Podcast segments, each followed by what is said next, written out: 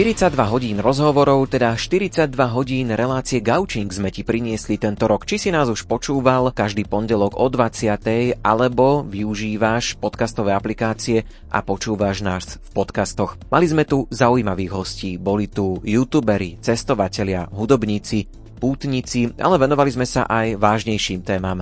Len nedávno sme tu mali tému o poruchách príjmu potravy a rozprávali sme sa aj o šikane. Blíži sa koniec roka a to znamená, že budeme tak trošku bilancovať. Prinesieme to najlepšie, čo sme v Gaučingu za rok 2023 odvysielali. Nerušené počúvanie ti z bansko štúdia Rádia Lumen želajú hudobná dramaturgička Diana Rauchová, od mikrofónu sa prihovára Ondrej Rosík. No a začneme hneď spomínaním na prvú reláciu, ktorú sme v tomto novom tvare vysielali už 6. februára tento rok. Spolu s Joškom Pikulom sme tu mali hostia, ktorý pomáha ako dobrovoľník v Rwande. Do nášho pomyselného gauča si zasadol Marek Lúč. Prezrať, kde presne si pôsobil? Počkaj, ja si už otváram na internete, že Rwanda. Mm-hmm, tak skúsme, no. že... A bol som v Kibeho, mm-hmm. je to tak na juhozápade uh-huh. Rwandy pri hraniciach z Burundi. A, a tam som pôsobil v kultúrnom centre svätého Vincenta Paloty čo je taká škôlka, hej, v slovenskom ponímaní by to bola škôlka uh, pre deti. Toto ma inak zaujíma, ty si mal predtým nejaký kontakt s deťmi, že si tak bol nejak, ja neviem, vieš, ideš do škôlky, ano. hej, ja by som napríklad ako, neviem, lebo tak dobre, však hej, máš hej. v rodine nejaké deti alebo tak, ale že ísť do škôlky, do Rwandy, to je mhm. celkom hmm. ako výzva, by som povedal. Je to, je to výzva, ako nemal som nejaký kontakt, že by som nejak čo študoval niečo pedagogické, a, ale v Lučenci sme mali uh, farský klub, uh, farský klub Aniel, tam som dlhé roky pôsobil pôsobil. A, takže nejaké skúsenosti som mal aj stade. A, ale v tej, v tej Rwande som sa venoval viac takým iným činnostiam ako, ako tým deťom, že tam sme si to tak rozdelili. Tým mne to geografické okienko nedá pokoj. Ja si teraz predstavím, že ako vyzerá vlajka Rwandy. Uh-huh tak je tam uh, žltá, zelená a modrá. Teraz neviem presne v akom poradí. A potom Aha, v pravom... V scenári nebola táto otázka. a v pravom, v pravom rohu je nejaký symbol, asi, asi slnko sa mi zdá. Áno. To sme mali ako súťažnú úlohu, podľa mňa. To, ale to, to, ne, ne, nevedel, som, nevedel som si to predstaviť, hmm. ale máš pravdu naozaj, že z dole je zelená, žltá, potom svetlo modrá na vrchu a naozaj je tam také slnko v pravom hornom rohu. No tak už som sa zase niečo už, dozvedel. Už zase niečo nové vieme. Dobre, takže vieme, kde si pôsobil. Aká no. bola tá náplň tej práce teda tvojej? Že čomu sa teda venoval sám? No, učil tie deti, alebo si mhm. tam, čo, čo si tam robil? Uh, tak uh, úloha dobrovoľníka uh, v Kibeho bola zabezpečiť hladký chod centra. To znamená zabezpečiť to, aby napríklad tie deti mali jedlo na obed, a takže sa robili Si varil normálne? Nie, nie, nie, na to sme tam mali našťastie okay. povolaných, povolaných ľudí, lebo to by nebolo dobre. A, ale my sme sa starali o financie, o finančný manažment, starali sme sa tam aj o nejaký personálny manažment, nejaké to HR. A potom sme tam mali aj tie hodiny s deťmi, ale tým sa venovala viac uh, kolegyňa, Majka, tým pozdravujem. Nebol si tam sám zo Slovenska, to nie, môžeš mohli nebol, povedať, Majku pozdravujeme. A mhm. bola tam ešte so mnou Majka a ona sa venovala práve týmto hodinám s deťmi, kde s nimi precvičovala jemnú motoriku, nožničky, kreslenie a tieto veci. Ja som sa potom ešte venoval zamestnancom, uh, chcel som, akože viac som s nimi bol na angličtine, hodiny angličtiny sme s nimi mali a v oktobri som začal ešte kurz Excelu a Wordu aby, aby sa tomto trošku mm-hmm. vzdelali alebo tak. Ako vyzeral taký tvoj bežný deň? Čo si všetko robil? Mňa zaujíma, kedy si vstával. Mm-hmm.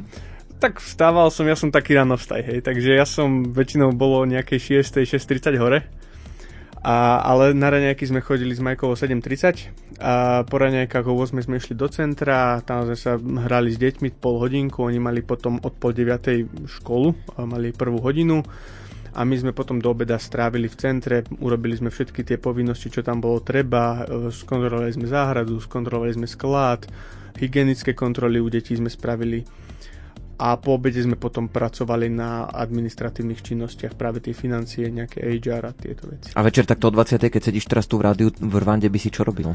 Tak to by som asi čítal knižku, lebo tam v Kibeho, uh, tam toho veľa naozaj nebolo, že to bola taká tá typická dedina, kde nič nie je, a, takže tam sa nedalo ísť niekde vonku, že na nejaký čaj, kávu, nejaké pivko, to, to, to veľmi nie Takže tam by som bol na izbe a čítal by som si knižku. Alebo, alebo by si film. počúval gaučing možno. Alebo internet by, som by gaučing. si tam mal nejaký? Ako? By si, mohol by si si cez internet? A hej, hej, internet sme tam mali a nebola to úplne najlepšia kvalita, ale dalo sa cez to pozerať nejaké veci, napríklad hej, že YouTube a tak. Super. Teraz by sme tak mohli položiť otázku um, každému jednému, čo nás teraz Aha. počúva, takže aj tebe, aj tebe, No. aj tebe, aj tebe, že mm, čo tak zvykneš robiť vtedy, keď eh, sa ti minie mydlo doma?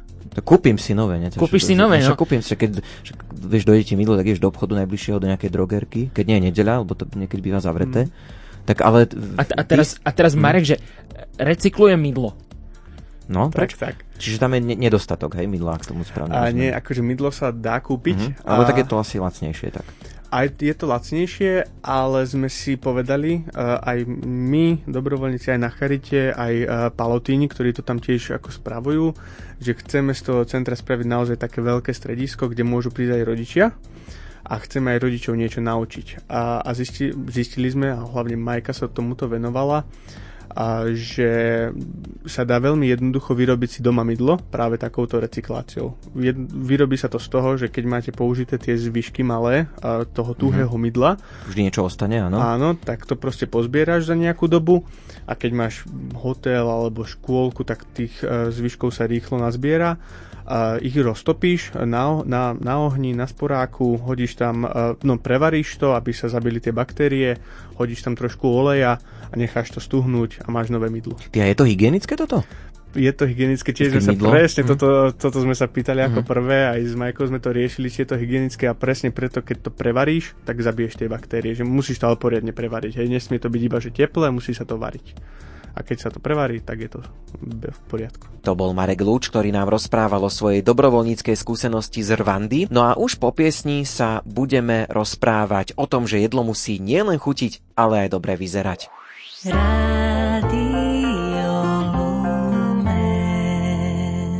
Počúvaš Rádio Lumen, vysielame reláciu Gaučing a dnes bilancujeme. Vraciame sa späť, prinášame najzaujímavejšie časti z relácie Gaučing, ktorú sme vysielali počas roka 2023. Poskočíme do 27. februára 2023. Spolu s Lenkou Bartošovou sme tu mali hostia, foodblogera Ruda Sládkovského. No a s ním sme hovorili o tom, že jedlo musí nielen chutiť, ale aj dobre vyzerať celý tvoj život sa tak točí okolo jedla, dobrej kávy. Nie je to už také otravné, taký stereotyp trošku?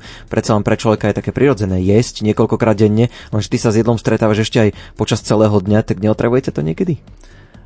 Myslím si, že tá dobrá gastronómia asi nikdy nedokáže byť otravná, alebo že by mal človek dosť. Našťastie mám po celom Slovensku veľké množstvo zaujímavých konceptov. Máme aj tu Bystrici, extrémne veľa krásnych a pekných prevádzok, kde sa aj to jedlo v podstate týždeň čo týždeň mení, točí. Mení sa to podľa sezóny, podľa denného menu. Hej, človek môže ísť každý deň sa nájsť inde, čiže mne sa kľudne stane, že ja za mesiac za pol roka neviem dvakrát tú istú vec.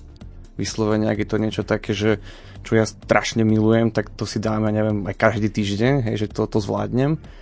Ale nemal som ešte také, že by sa mi to zunovalo. Mal som to také, keď som pracoval v nejakej reštaurácii, že tam, keď som bol každý deň v jednej tej istej, ja neviem, 2 roky, 4 roky, tak tedy to už trošku akože lezie na nervy, ale teraz, keď mám voľnosť a môžem každý deň byť v zásade hoci kde, tak sa mi to nestáva.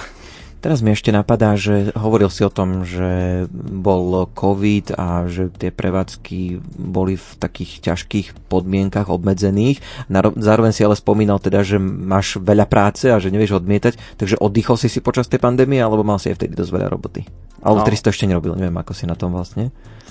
Počas covidu som si veľmi neoddychol, pretože som mal celkom dobrého veľkého silného klienta, uh-huh. Ktorého som vlastne pracoval skoro celý covid, kde sme nafotili, že Quantum Quantum, bola to jedna rozhozová platforma, Uh-huh.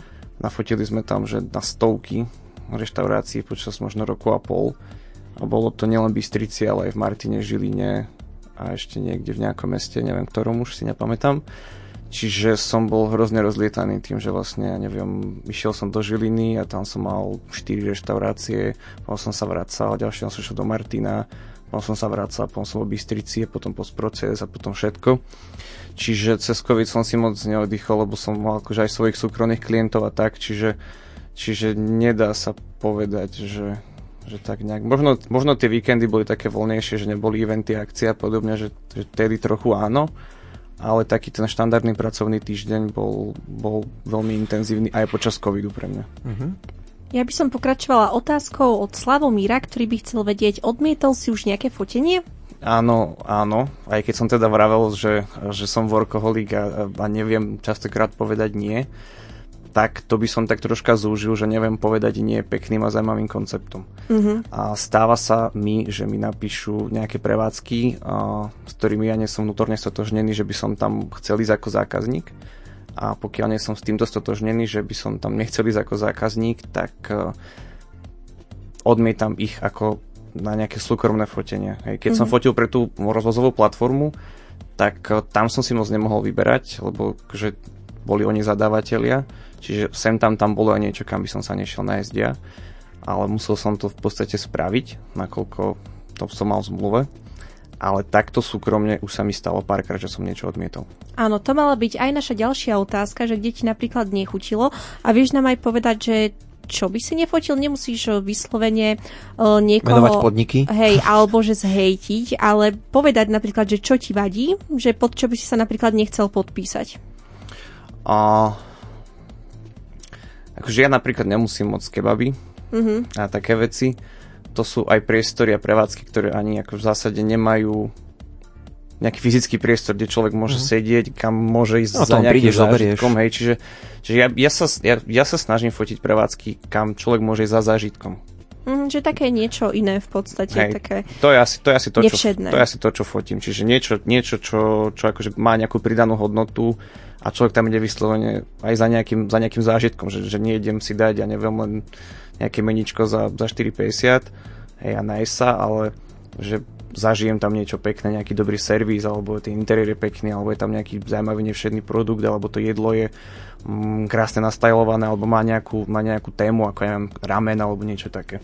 Mm, čiže... čiže celkovo taký balíček, keď niekde ideš. Ano. Niekedy sa stáva, že možno hlavne na dovolenkách v zahraničí, že človek sa pozrie na jedlo a povie si, že toto by som v živote nejedol, že nevyzerá to až tak dobre a že potom keď to ochutná, tak si povie, že vlastne je to super, je to fajn. Alebo možno naopak, že niečo vyzerá dobre a potom keď to ochutnáš, tak povieš si, že nikdy viac. Zažil si už takéto, e, takéto klamy, že niečo ťa tak oklamalo, že si to vyzeralo to dobre, ale až tak dobre to povedzme nechutilo, alebo opačne? A keď tak narýchlo rozmýšľam, tak e, nerozumiem konceptu mm, dezertov v Slovinsku napríklad. Uh-huh. Oni majú strašne zvláštne dezerty aj v, aj v tých akože, myšlenovských reštauráciách napríklad, niektorých, alebo v takých tých lepších, kde sme boli sú také moja kamoška Aťka tak hovorí, že strašne také trasľavé, také uh-huh. zvláštnu majú konzistenciu, aj takú akože chuťovú štruktúru, vyzerá to divne a chutí to dosť divne. Že v rámci aj napríklad nejakého viacchodového menu, kde tie chody akože boli všetky super fajn chutné, tak ten dezert bol taký, že a, trošku zabil tú celú nejakú večeru, alebo tú atmosféru, alebo tú chuť. Takže, takže áno, povedal by som, že slovinské dezerty mi úplne že nepasujú. Toľko foodbloger Rudo Sládkovský, no a my sa už po piesni posunieme k ďalšej téme, vyberieme sa totiž do nemocnice.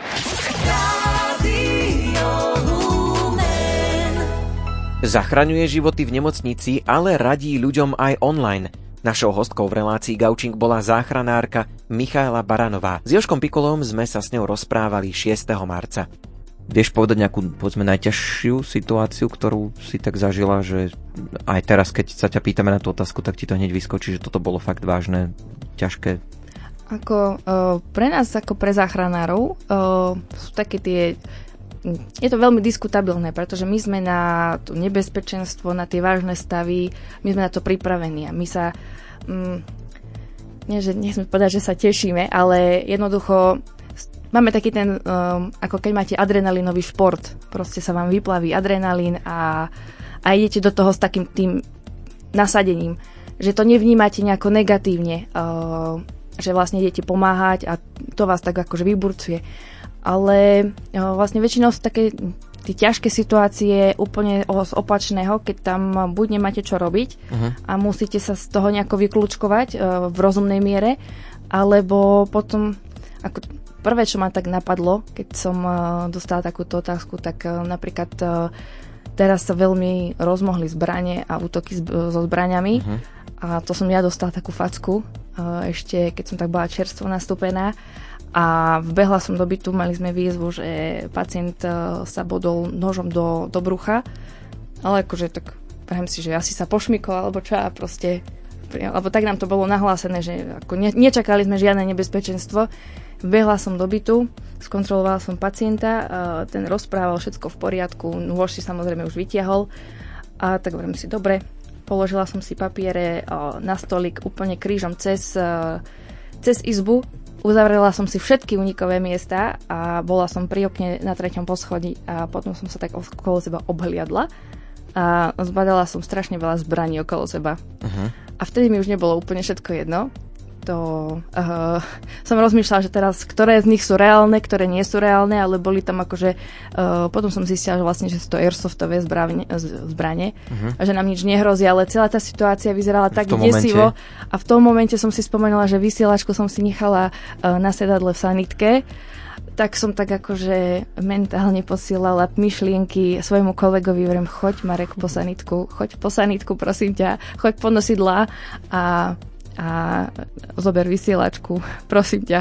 Ale našťastie sa nám nič nestalo a zbranie boli airsoftové, a, ale nožiky boli reálne, takže... Uh-huh. ale veľmi rýchlo sme sa odtiaľ zbalili preč. Uh, stáva sa možno aj také, že ja neviem, že, že sa možno nezhodnete? Že máte jednoducho iný názor teraz na vec a, a každý chcete spraviť niečo iné, že teda možno si sa, ja neviem, aj podvedome rozhodla, že teraz urobím toto, lebo je to správna vec?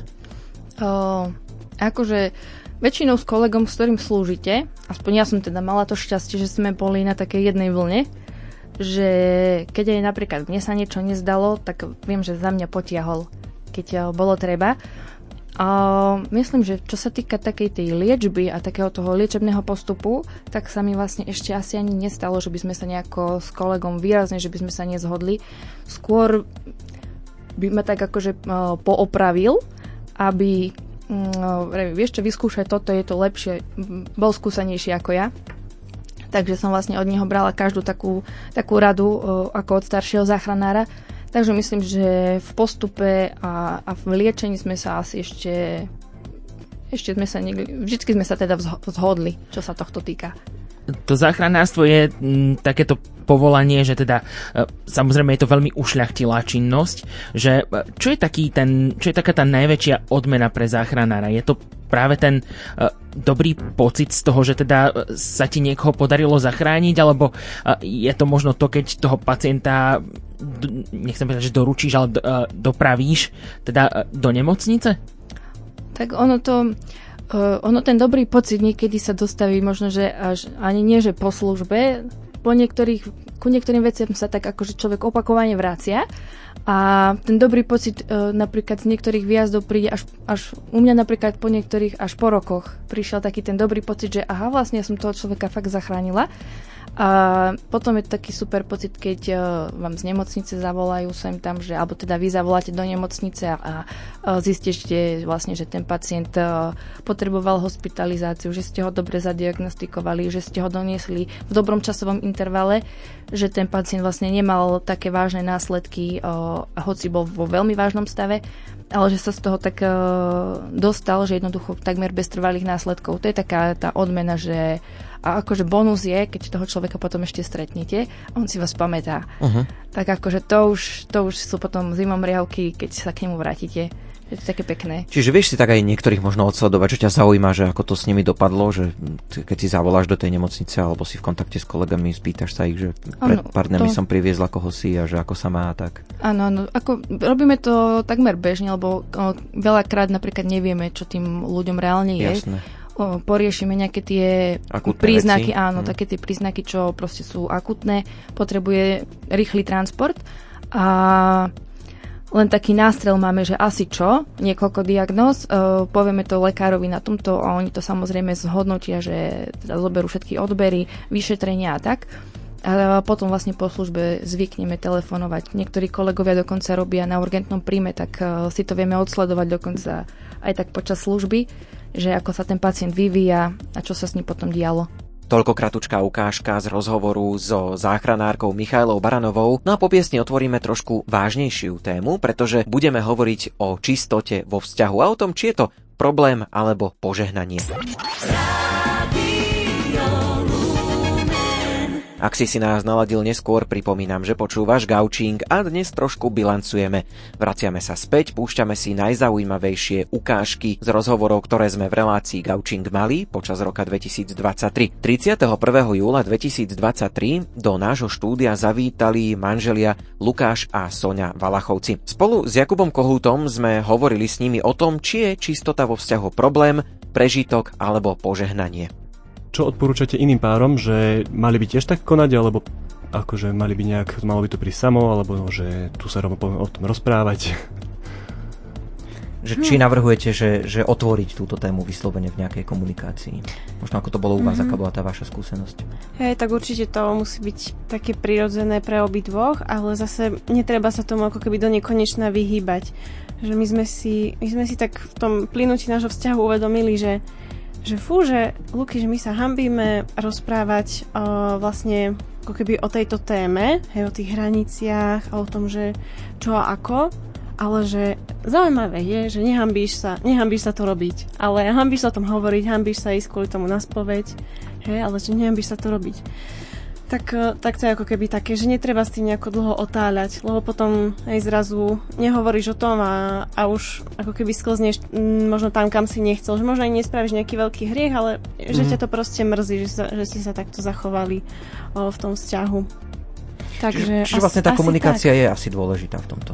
Určite, určite, že ako vo všetkom, že aj v iných oblastiach. Či už, ja neviem, financie, alebo že e, čo máš rád, alebo aké máš sny, alebo ja neviem, komunikácia o tom, že čo ideme robiť na tom rande, že keď sa nedohodneme, čo ideme robiť, tak aj tak budú obidvaja sklamaní, lebo uh, ja som očakávala, že pôjdeme do kina a Luky, že pôjdeme na hory a potom sme obidvaja sklamaní, hej, že komunikácia je taká alfa a omega.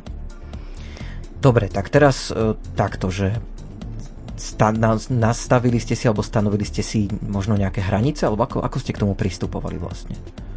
No, my sme sa o tom snažili naozaj otvorene. Dá sa vôbec stanoviť nejaké hranice? Určite áno. Aha. Už sa dá a my sme sa, ako som povedal, otvorene rozprávali asi tie prvé týždne nášho vzťahu, že nemôže hneď prvý deň uh-huh. alebo tak, ale že začalo to možno aj tým, že keď sme začali spolu chodiť, tak sme si povedali, že tak také vyhlásili, že chceme, aby Boh bol v strede nášho vzťahu, aby ako sme sa pre neho rozhodli vo svojom živote, tak sa pre neho rozhodujeme aj vo vzťahu. Aspoň ja som to povedal, som Kajbo tak vtedy tak prikyvovala hamblivo. Ja som, ja som nemala vtedy nejaký taký, že vzťah s Bohom, alebo čo, že by som, neviem, že by som sa nejako uh, vedela pánu prihovoriť, hej, že som, chodila som do kostola, ale hej, že nevedela som nejako takto to vyhlásiť, ale to sa mi práve páčilo, ako som spomínala, že si to povedal. Hej, takže to bolo také, že to bol taký prvý, prvá vec, ktorú sme robili, hej, sme sa rozhodli, že Bože, buď našim pánom, buď pán nášho vzťahu.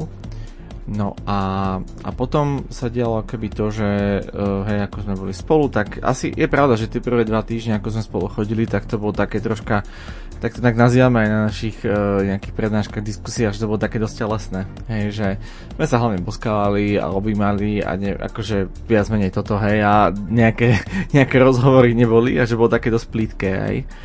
A ja som sa tak aj uvedomil asi, aj keď som sa potom nejako som fungoval v nejakom, nejakom spoločenstve mládežníckom a tak ďalej, som si uvedomil, keď som sa modlil aj doma, že niečo nie je dobré v tomto celom vzťahu.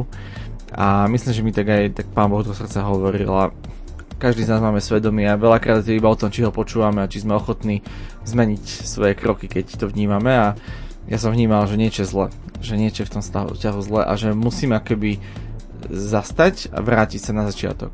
A, a som, keď som povedal, že vieš Soni, že takto vnímam, že sa nemáme na istý čas vôbec boskávať a, a že máme si budovať priateľstvo, že máme budovať naozaj hlboký priateľský vzťah a že na tom to má byť postavené. A to už keď ti povie chalan, tak si povieš, že wow.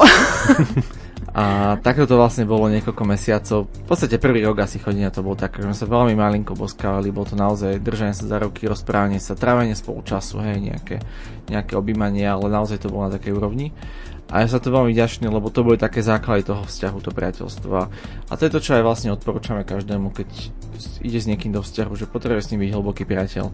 Ideálne, keď si s ním hlboký priateľ pred tým vzťahom a keď nie, tak sa tam potrebuješ vybudovať. Mm-hmm.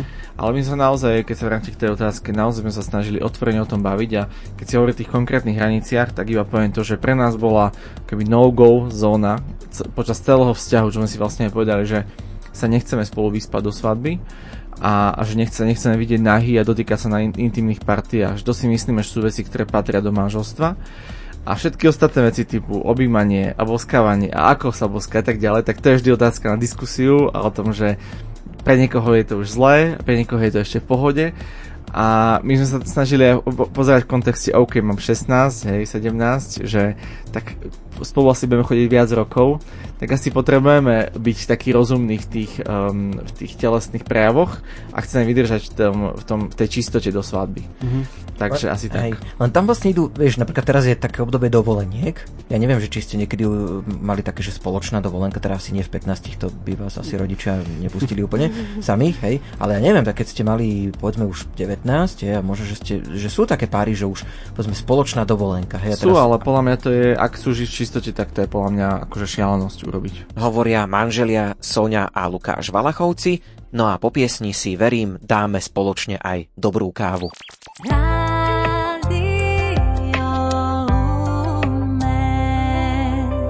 Počúvaš Gaučing na vlnách Rádia Lumen a my bilancujeme. Vraciame sa k zaujímavým rozhovorom, ktoré sme tu mali počas uplynulých dní, týždňov a mesiacov a teraz poskočíme do 22. mája. Spolu s Lenkou Bartošovou sme sa zamýšľali nad tým, ako piť čo najkvalitnejšiu a najlepšiu kávu. Pozvali sme si odborníka na slovo vzatého človeka, ktorý sa v tom vyzná a má aj vlastnú školu kávy a našim hostom bol Stanislav Cibuľa čo si myslíte o mm, všelijakých náhradách mlieka, čiže rastlinných mliekach, pretože keď sa to stalo trendom, hlavne v zahraničí, a vypýtala som si to napríklad u nás na Slovensku, tak uh, veľa uh, zamestnancov mi povedalo, že nevedia mi napeniť napríklad sojové mlieko alebo také, že nechceli, že trošku sa tomu bránili a skôr im to prišlo také, že je to nejaký nezmyselný trend a teraz je to už úplne normálne, takže aký máte na to vy názor konkrétne? E, máte pravdu, v súčasnosti je to už také bežnejšie v tých kavírniach používať rôzne alternatívne mlieka. E, by som skôr povedal, že nie, že sa báli napeniť, oni skôr asi nevedeli napeniť obyčajné mlieko, takže e, tie alternatívne mlieka sa dajú napeniť. Nenapenia, nenapenia sa vždy tak ako klasické, mm-hmm. ale dajú, dajú, dá sa napeniť. A aký je rozdiel v tom penení, keď vy máte školu, ak by ste mi vedeli povedať, ja som vám to už eh, pred reláciou vravela, že nás učili predtým, kde som pracovala v jednej, môžem povedať, že kaviarni, peniť mlieko na takú hustú snehovú tvrdú penu a teraz sa to pení na takú, takú vláčnu dohnedá s rôznymi obrázkami, že kde nastal ten zlom, že to prešlo z tej bielej do takejto a možno nejaký ten trik v príprave, že, že v čom je rozdiel. Ak máte na mysli takú bielu, hustú penu, eh, to niekedy sa tam dávalo lyžicou, na to espresso sa to dávalo lyžicou. A čím to bolo vyššie na tú šálku, tým to bolo optickejšie, krajšie. A niekto si myslel, že je lepšie, ale v súčasnosti sa to spenenie e, robí iným spôsobom, nedáva sa tam lyžicou. A to penené mlieko musí byť vlastne premiešané s tou penou a s tým mliekom a v súčasnosti sa to kapučino, aby to ľuďom viac chutilo, tak sa vlastne leje do toho espressa, zároveň sa to aj premieša s tou kávou. No a už keď to tam lejeme, tak už e, dokážeme vytvoriť rôzne obrázky a e, to kapučino chutí ináč ako to, keď ste vy niekedy predtým robili áno. a lyžicou ste tam to sa nedá porovnať, navrh áno. tú penu. Čiže chuťovo to je úplne iné a zákazník musí teraz si povedať, že ktoré to kapučino mu lepšie chutilo. Tak budeme teraz trošku tak vzdelávať, no, pretože v nápojových lístkoch dnes vidíme rôzne tie druhy tak skúsme si aspoň také základné pojmy vysvetliť, lebo niekedy si zákazníci pýtajú, ja neviem, veľké preso, piccolo, tak asi už sa vám robia z toho vrázky na čele z týchto pojmov. Tak čo teda? Alebo expreso Ex- si pýtajú. to si u nás pýtali, že expreso. Expreso? To na, nejaký, na nejakú rozhlasovú stanicu nám to evokuje. Tak nejaké lum, alebo lumengo. tak, že, že bývalú kávu. Tak ako to je teda? Skúsme vysvetliť také tie základné pojmy. E, Bavili sme sa, Mhm. možno sa ešte budeme o rôznych spôsoboch prípravy kávy. Môžeme si ich vymenovať. Vy používate Ja cappuccino najviac. Potom, mm, akože myslíte French press teraz? Tak. Á, o tom sme sa. No, ja som začala používať French press a je to veľmi zaujímavá príprava kávy, ale možno vy by ste o tom vedeli skôr tak odbornejšie, lebo ja som si iba načítala niečo, zapáčilo sa mi to, kúpila som si to, vyskúšala a je to podľa, podľa mňa fajn. super. A melete si kávu do toho sama? Áno, mlinčekom. Tyčový kúpila som si taký, že, taký na kávu, alebo, alebo tým tyčovým mixerom, no, keď nemám. Takže tá chuť kávy môže byť vždy iná. Vždy pomelete iné káve zrna a vždy pomelete na inú hrúbku. Tým pádom sa tam vylučuje iné veci do, z tých kávy zrn do tej, e, do, toho, do tej kávy výslednej. Mhm. Ale sú potom ďalšie spôsoby, keď edukujeme. No a v tých kaviarniach, e, aby to bolo rýchlo, lebo tých zákazníkov je viacej, Jasné. tak sa používa talianský spôsob prípravy kávy Mhm. a to sa používa cez kávovar. Áno.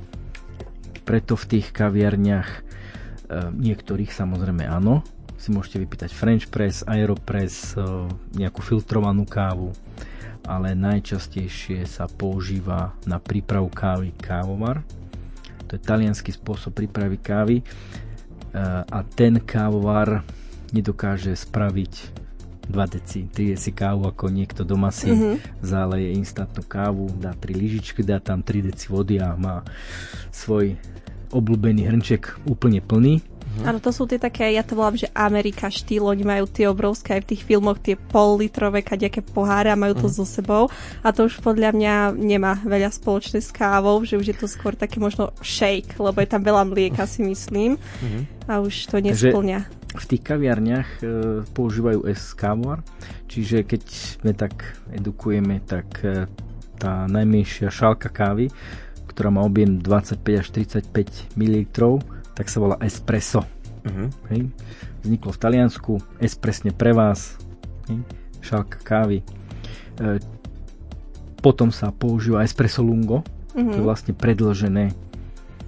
S tou taký- horúcou vodou, ten taký dodatok. Áno, áno. V tých niektorých kaveniach sa tam používa konvička s horúcou vodou a ten zákazník si tam môže doliať Doliať koľko chce. Mhm. koľko chce a namiešať si chuť tej kávy podľa uh, vlas, vlastného Uváženia. Takto nám o káve porozprával Stanislav Cibuľa, no a po piesni nás čaká ešte jedna ukážka z minulosti, návrat do archívu. Naším hosťom bude youtuber Rasto Chvála.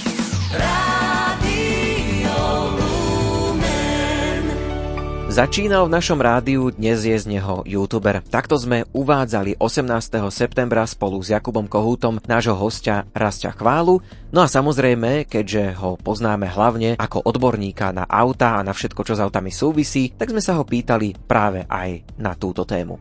Ten automobilový priemysel sa posunul vpred a že sa to spojilo už nejako s tou elektronikou a veľa ľudí, čo som sa stretol teraz s názorom, že tie autá akoby strácali dušu, sa dá povedať, nechcem dehonestovať slovo duša, ale tak sa chápeme. A že v podstate, či si skôr teda zastanca tej poctivej mechaniky, že na tej Škodovke musíš vedieť, ako kopnúť do tých dverí, aby sa dobre zavreli a tak nejak sa zžiť s tým autom, alebo si skôr vychutnávaš tú elektroniku. Myslím, že 95% všetkých užívateľov aut si vie vychutnať práve tie výdobytky techniky, pohodlné zatváranie. E, Sám na sebe viem, že keď e, prišli prvé otvárania kufra, tie také inteligentné, že kývneš nohou, že máš kľúčik vo vrecku, na čo komu toto bude. Ale tým, že ja som si zvykol na tie testovačky a mám plne vybavené auta vždy. Ja prídem k autu, šmátram nohou, auto sa mi neotvára a som z toho úplne vedľa. Uh, alebo poviem to inak.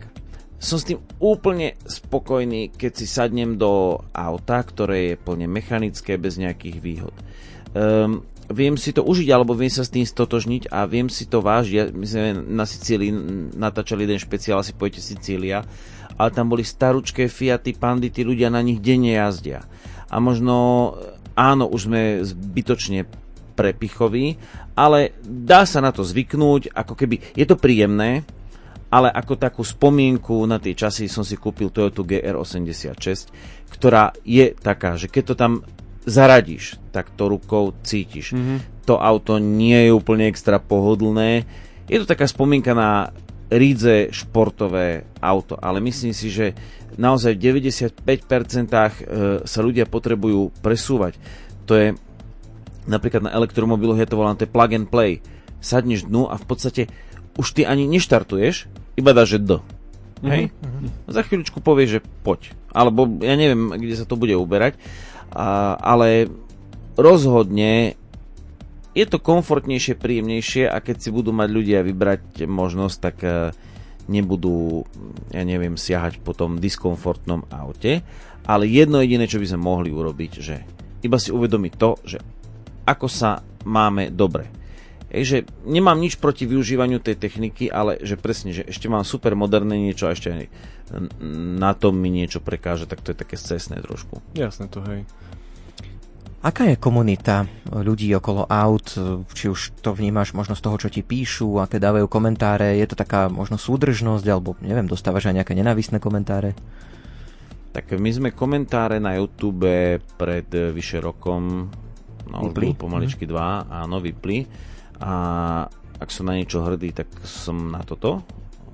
Bolo to fajn. A to my sme nemali nejaké, že úplne, že nie, nenávisné komentáre, akože um, fajn, ani nás nejak tam, nikto. Tam ešte aj vznikali, myslím, debaty v tých komentároch, že prečo tento motor je možno lepší, že ľudia sa tak no. ako dokázali komunikovať. Trochu áno, ale už tam bolo, a to bolo často, že nešlo tak ani o nás, ale medzi sebou tí ľudia. Mm-hmm. Že niekto povedal, že má také auto a hneď ty si taký mm-hmm. a taký a taký, prečo si to kúpil. Um, to je ako neakceptácia tejto spoločnosti k tomu druhému a to ma štve aj na tých fanušikoch uh, aut, že nevedia sa akceptovať, ale ono je to ako keby asi choroba trošku možno aj slovenskej spoločnosti alebo to, toho dneška, že majme úplne na mysli slobodu a toleranciu voči tomu druhému. Ťažko sa to niekedy robí, ale naozaj treba akceptovať. Alebo ja neviem, či to je, že da kedy sa protestovalo iba dlhými vlasmi, kedy si za komunistov, že už to bolo mm-hmm. akože rebelské a teraz sa ľudia potrebujú vrátiť k niečomu, že uniformovať to, keď už vlastne dlhé vlasy môže mať hocikto. Neviem, to ma na tej komunite trošku štve, že nevie akceptovať e, rozhodnutie toho druhého, že sa mu páči niečo, že vznikajú také zaškatulkované normy, ktoré sú podľa mňa nezmyselné. Že už spoločnosť není až tak bipolarizovaná, už skôr by som to nazval ako fragmentácia, že fakt každý má ten svoj nejaký piesoček, iba ten jeho je správny. No a presne je to o tom, že kedysi sme sa tu nadchli pod rádiom mm-hmm. okolo nejakého auta, alebo sa zastavili aj okolo idúci a teraz skôr hľadajú problém, že prečo nie.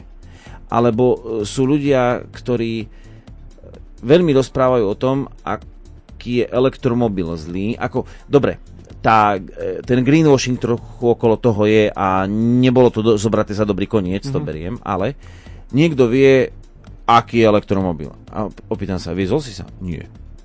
Alebo niekomu dajú elektromobil len akože vo firme na ukážku, ako nejaký taký akože uh, flítový program, že niekto to na chvíľu dostane a že teraz ti, a ja keby som tebe hodil elektromobil, tak budeš z toho hotový, že kde to nabiť a tak ďalej Jasne. a tvoja, tvoj pocit bude negatívny za chvíľu ale keď si niekto zvykne a jazdí, tak zrazu sa na to pozerá úplne ináč. Môžem povedať, toto sa mne nepáči, alebo ja takto akože nie. Ako ja napríklad tie ľudovky. Mm-hmm. Mne ich, mi ich nikto nenúti, nech ma nikto neodsudzuje, že ich nepočúvam a tí, čo chodia na festivaly, ľudia, užite si to, paráda, zachovávate ľudovú kultúru, odo mňa to nechcete, ale ja, ja vás ano. plne, plne akceptujem. V relácii Gaučing sme rozhovorom s Rastom Chválom ukončili naše dnešné spomínanie, vracali sme sa k najzaujímavejším reláciám, rozhovorom, ktoré sme počas roka 2023 absolvovali a možno si si pri počúvaní povedal, že toto ma zaujalo, toto by som si chcel vypočuť. Stále je tu takáto možnosť, stačí, ak si v podcastovej aplikácii vyhľadáš Rádio Lumen Gaučing, Prípadne si nainštaluješ mobilnú aplikáciu Rádia Lumen do svojho smartfónu a tam sa pozrieš do nášho archívu. Prípadne jednoduchá cesta je aj kliknúť si na náš web lumen.sk a tam hľadať Gaučing. Ku všetkým rozhovorom celým sa môžeš kedykoľvek vrátiť. Dnešné vydanie Gaučingu je na konci. Za pozornosť ďakujú hudobná dramaturgička Diana Rauchová. Od mikrofónu sa lúči Ondrej Rosík. Počujeme sa budúci rok. Do počutia.